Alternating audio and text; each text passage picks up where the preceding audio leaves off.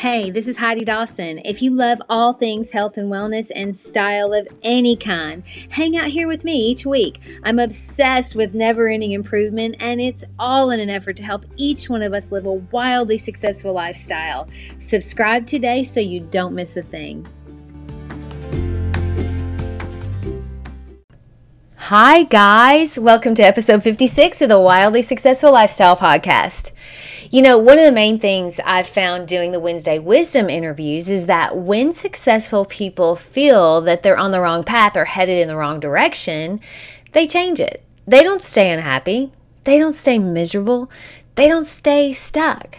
Now, they get stuck. They just don't stay there. Sometimes we feel stuck and we think it means everything is wrong in our life. I mean, we start generalizing and think that we need to change our partner, quit our job, move somewhere else. And that may be the case, but sometimes we also just need to change our thoughts about things. So how do you know the difference between when you're on the wrong path or when you're just having a bad day? How do you know if you really need to change something or maybe you just need to change the way you look at it? I mean, you can be on the right path and feel discomfort. Sometimes that just means you're growing. You can be on the right path and feel sad at times. Life can be messy and we're all going to have moments where we feel sad, but those are moments and hopefully they're temporary. We have to be careful about making permanent solutions when it's only a temporary problem. Now, sometimes we look at situations and we think, I'm uncomfortable, so I need to change it. When I first started doing my design work, I was uncomfortable all the time. It was so scary. When I first started my podcast, I was uncomfortable a lot of the time. Usually, when you're doing something new or doing something hard, it can be uncomfortable, but I ultimately find joy in both of these things. Like, I love my design and I love podcasting.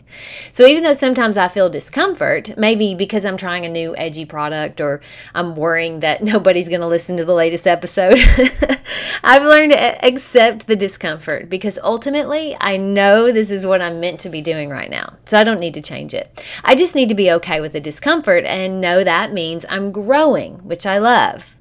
Now, another example I can give you is before I met my husband, I was in a relationship with a really nice guy. I mean, he was successful, funny, good-looking, loyal, all that good stuff. But we had really different goals. I mean, we had different hobbies. We liked doing very different things. I was uncomfortable a lot. And ultimately, I was not finding joy in that relationship. Right about that time when I was dating him and it wasn't going so great, I was scheduled to go to an Anthony Robbins seminar in California. So off I go. At the seminar, though, Tony had everyone, all 300 people, write a letter describing their perfect soulmate.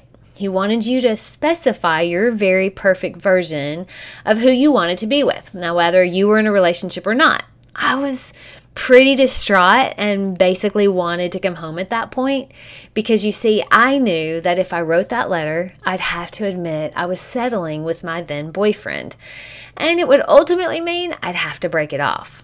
So long story short, I wrote the letter through tears, knowing that with it came the end of my relationship. Now, I broke up with him the day I got home and never looked back. I needed to change it because neither one of us was going to find long-term joy in that relationship. We were just too different. Life can be like that. That can be crazy. Sometimes you need a change. Sometimes, though, you're simply going through a rough season, which, by the way, makes you human. It's okay. We're going to have rough seasons.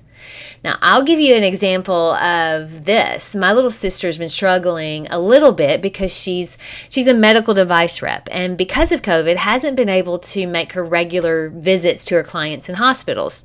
She's been confined at home, like a lot of us, and that isn't good for social people, which I think most of us are. It is not comfortable to be homebound and alone day in and day out. It's just not normal for us. Now, there's a lot of discomfort that comes with that. And she kind of started wondering if she was in the right field. But once we talked about it, she realized that before COVID, she loved her job. It brought her so much joy to visit her friends. That's what she calls her clients. So she's really just missing that, and that's temporary. Soon she'll be back at it and finding that joy once again. I mean, it's a temporary problem that will get better soon. No need to change careers at this point because that's not the problem. Now, she said she knew that deep down, but talking it out actually helped. So look, you are the only person that ultimately knows what's best for you, nobody else. Your inner guidance system knows the right thing for you. You've got to be in touch with that. 3 things, though, that I think that ultimately help you to be in touch with that are journaling, meditation, and growth.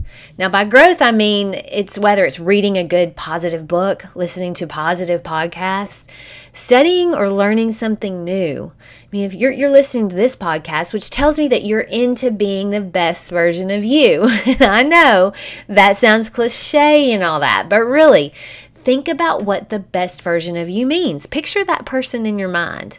Like, what does your version of a wildly successful life look like? It's going to be different for all of us. But knowing what yours is, that's going to help you decide if you're on the right path now. So make sure you know what that is. Just like I wrote that letter describing my perfect partner, which I now have, write down your version of your wildly successful life. If everything you're doing right now is heading in that direction, then keep going. But if it's not, figure out what you need to do to get there. You are your own champion. Never forget that. I love you guys and cannot wait to talk to you in a few days. Don't forget to subscribe and share with your friends because we're just going to keep going bigger and better places together, and I love that about us. Talk to you in a few days.